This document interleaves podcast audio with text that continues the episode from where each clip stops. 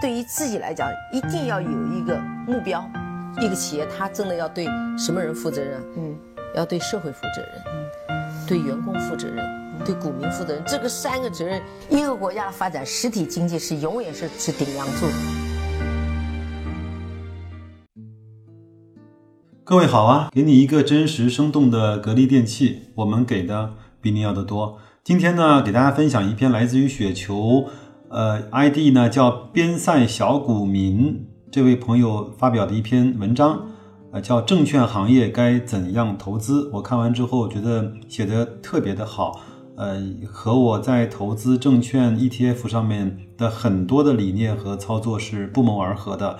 那我也对这篇文章进行了打赏。如果希望关注这位。边塞小股民的可以上雪球去看一下。另外呢，他自己有一个微信公众号叫“价值成长”，我帮他做一个广告，好吧？那下面呢，我们就进入正文的部分。首先来看一看为什么我们要。来投资证券这个行业，证券这个行业呢，其实应该是我们每个人接触最多的一个行业了。因为你如果想买卖股票，你没有证券账户，你是怎么也买不了的。那么大家也投资股票这么多年了，不知道有没有观察过这个行业的生意的特性呢？如果我们稍微留心一点呢，就会发现几乎所有的券商的商业模式都差不多。而且呢，你站在你的角度来看，你对他们并不敏感。好像哪家券商对你来说没有什么太大的要求，就是说它整个的差异化和竞争其实不是那么的充分的。尽管呢，有的时候你所用的券商交易界面设计的一塌糊涂，但是呢，你还乐此不疲的享受着在股海里遨游的感觉。确实是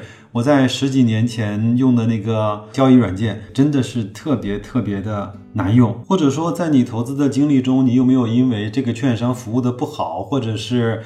它的软件界面比较难看，你从而去换一家券商呢？应该没有，对吧？很多人还呃忍受了很多年比较高的整个交易的佣金，比如说到有人到现在还是比如说千三啊、千二、千一啊，但是他不知道很多人已经在主流的券商都已经做到了万二点五，甚至是更低，对吧？那在平时的生活中呢，我们也听到有些人非这个用，非那个品牌的手机呃不用，但是我们也没有听说哪个散户非常强烈的说我非哪个券商不用。那反过来说呢，站在券商角度来看。这个行业是同质化比较严重的行业，因为几乎所有的券商能提供的服务都千篇一律、大同小异。券商呢是有名的周期股，业界有个称号叫“周期之王”。我们常常说的要要么不开张，开张吃三年，其实讲的就是券商的这个行业。市场行情好，呃，证券业的收益就好；市场行情差，证券业的收益就差。因为市场呢是周期波动的，所以证券行业就是如此。很多人可能不知道啊，在国外其实我们听不到券商这个名字的，在国外呢，我们经常经常听到一个名词叫投资银行。我在很多年前我也不知道什么叫投行。其实我们会发现，在国外的投行就是指的是券商。为什么叫法不一样呢？好像国外那个显得更加的高大上一些。那我们首先把它的业务结构和生意模式来去比较一下。目前呢，券商主要有四个业务的板块。第一个呢叫经纪业务，第二个呢叫投行业务，第三个呢叫自营业务，第四个呢叫资产管理的业务。那么我国券商最核心的业务呢，还是集中在经纪的。业务什么是经纪业务呢？就是我们平时所说的开户啊，就是这些东西。那它是我国券商各个公司主要收入来源，占到百分之五十以上的业务。所以说，在我们国内的券商还主要是以经纪业务。那所以呢，很多人说到了牛市，很多人去开户，那这个就一定会带来整个券商收益的大幅度的提升。而国外呢，之所以叫投资银行，是因为人家呢这一项业务是。比重才不到百分之十，那自营业务呢可以达到百分之七十以上。从这点来看，这本质上就是两个生意的模式了。你知道吗？就是很多公司，就是几乎每每一个。呃，上市公司在上市的时候都要请一家券商来作为它的发行商、承承销商或者是保荐人这样的来去做，包括在新三板还有很多做事的那个业务，很也是需要券商来去牵头来去做的。那所以这方面呢，在券商的投行业务来看，如果整个的大盘不好，那么国家也会减缓整个 IPO 上市的速度。那整个对于券商来说，它的投行业务就会变得少，那它这一部分的投行或者是自营业务呢，就会比较大的呃衰减。还有呢，很多人可能没有买过是券商的资管的业务，就是相当于是理财吧。那银行可以推出理财，那券商其实也有这样的资产管理和理财的一些业务。那你打开你的券商软件，你可以去看一看资管的业务。你应该会看到不同的种类，你也可以去咨询一下你的客户经理，他会告诉你一些更详细的信息。我国的券商呢，正是因为经纪业务占了非常大的比例呢，才造成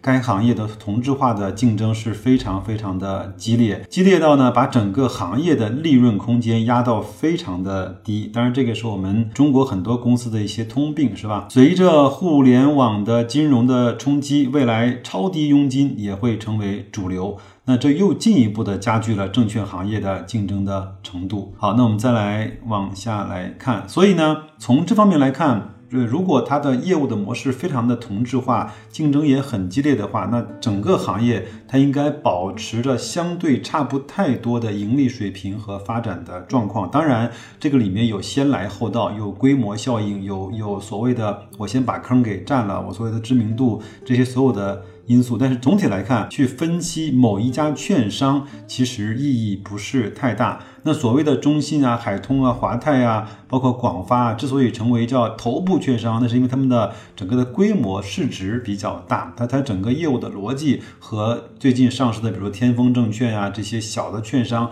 没有本质本质的区别。为什么呢？我们可以来看一下一五年整个牛市，整个每一家券商的涨幅。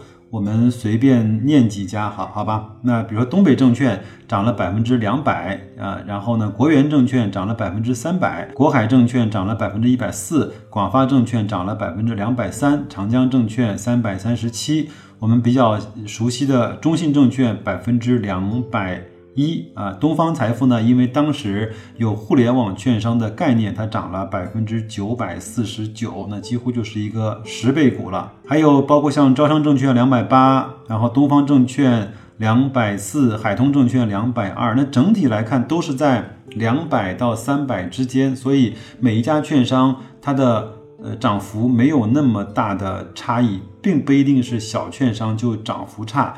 反之也亦然。那再来看一看一九年年初啊，到今天来看这些券商的涨幅：申万宏源百分之三十八，东北证券百分之四十，广发证券百分之三十四。那还有像国信证券百分之四十三，东方财富百分之七十五，中信证券百分之五十四，还有像海通百分之四十八。还有东方证券五十八，招商证券三十四，南京证券百分之五十七，也都差不太多。所以在每一次的牛市中，它就都可以获得一个在券商这些公司的一个普涨。另外呢，作者呢也放了一张图，就是券商板块与市场指数走势仍存在非常强的正相关性。这幅图呢。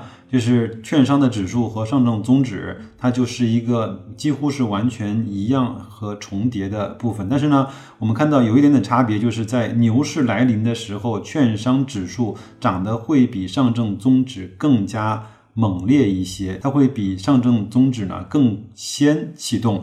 那我会把这幅图放在我的节目信息里，我会用红框来标注出来这一段的走势，大家伙可以去看一下。所以为什么我们都说很多人看？股市的从熊转牛，永远都是先看券商有没有在集体的暴动。正所谓风来了，猪都会飞起来。所以呢，券商怎么投资呢？其实很简单，就是在估值便宜的时候买入，然后呢等风来，没有了，就是这么简单。我在二零一八年的上半年在跟大家讲，我们可以去慢慢的去定投一些券商基金的指数基金的时候呢，很多人在后台和在雪球上回复给我的留言，就是说这一次有可能不一样，因为整个下一波牛市来的时候，可能券商因为佣金的下调，可能或者是上上市了很多的券商。不一定券商能够获得非常大的涨幅，这些呢都在一九年的一月份到三月份这个区域被凌厉的涨幅所去完全的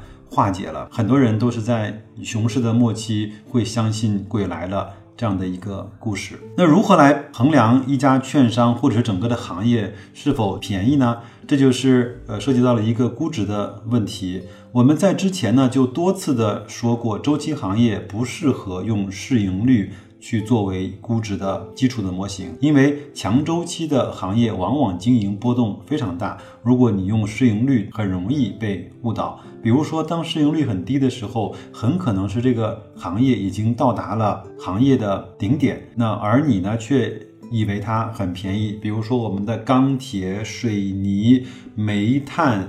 还有像房地产，包括券商，其实都可能会陷入有色金属，可能都会陷入到这样的一个叫估值陷阱的问题中。那最终呢，你会导致你深度的套牢。其实券商，我前面也多次的去讲过，我们就用它的市净率，就是我们讲的叫 PB，来去对它进行估值就可以了。而 PB 呢，又非常好理解，就是它的价格。对于它的净资产的比值，那越接近一或者是低于一越好。那它的弹性呢是非常非常的大。我给大家呢放了一幅图，就是我从一个网站上找的，叫三九九九七五这个证券行业指数的一个 PB，它是从二零一五年开始有统计的。我们看到它有几个非常有意思的数据。那现在呢？就是今天二零的今天，这个整个券商行业的市净率是在百，就是一点八一。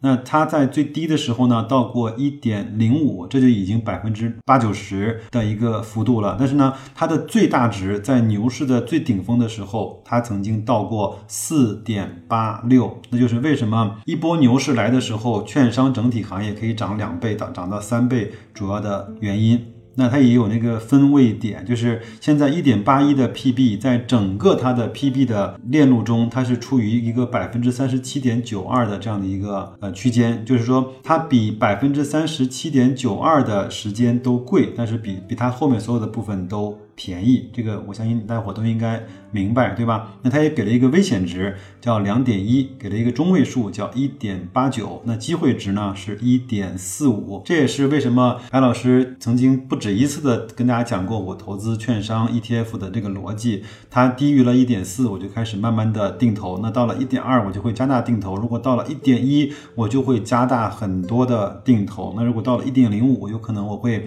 把子弹打光为止。但是这次也没有给我这样的机会啊，那我也会告诉大家，在两倍以上我就停止定投了。那到两点五倍，我就会逐步的卖出；到了三倍，我可能就会慢慢的把它给卖完了。有可能像我这样的相对比较保守的投资的人呢，未必能够坚持到四点八倍以上，大概就是这样的一个含义啊。那我们再来，那这些数据都从哪儿可以看得到呢？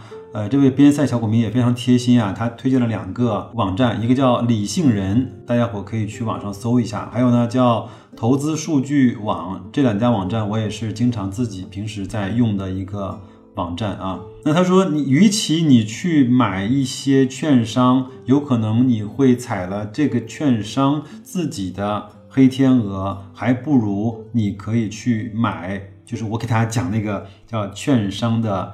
ETF 就是五幺二零零零，哎，我我不知道这样会不会涉嫌这个荐股啊？那反正这就是我自己的投资的经历，跟大家讲一下啊。为什么有时候买券商 ETF 会更好呢？因为它里面呢，它会把它认为更更好质量、更大的市值和更头部的公司放更多的权重。那作者呢是放了一个三月七号当天券商所有的涨幅，包括浙商证券。海通证券是涨停的，那包括像国泰君安涨了百分之五点零一，当然还有像光大证券涨了百分之三，第一创业。